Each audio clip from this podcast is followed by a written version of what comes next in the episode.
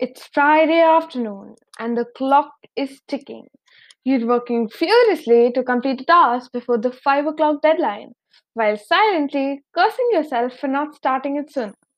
How did this happen? What went wrong? And why did you lose your focus?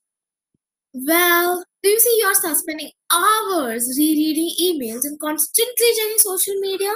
The excessive preparation, the endless coffee breaks, and the time spent on other tasks that you could have safely left for next week.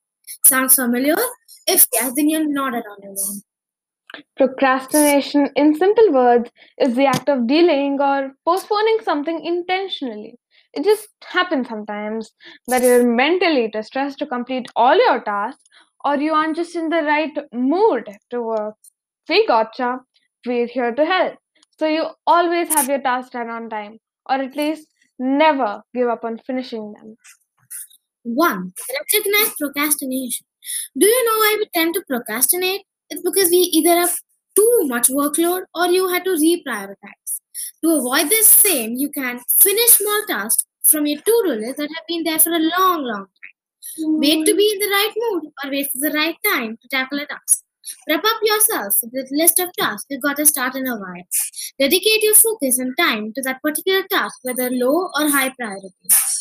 2. Work out why you're procrastinating. I mean, there's always a reason for any action. It may take you some time, but you will eventually figure out the problem. And when you do, you can avoid falling into that trap. Poor organization can lead to procrastination. Organized people successfully overcome it because they use prioritized to do lists and create effective schedules. These tools help you to organize your tasks by priority and deadline. 3.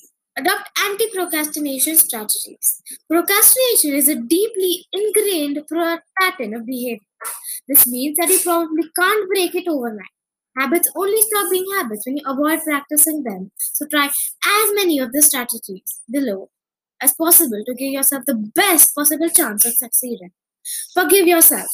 Like may you may have procrastinated in the past. Forget about that and get back on track. Concentrate. Focus, focus, let's focus. To accomplish a goal, you need to work towards it. So, here's a poem for you. It's named Procrastinate, related to today's topic. Why do I procrastinate? Investigates Detective Nate.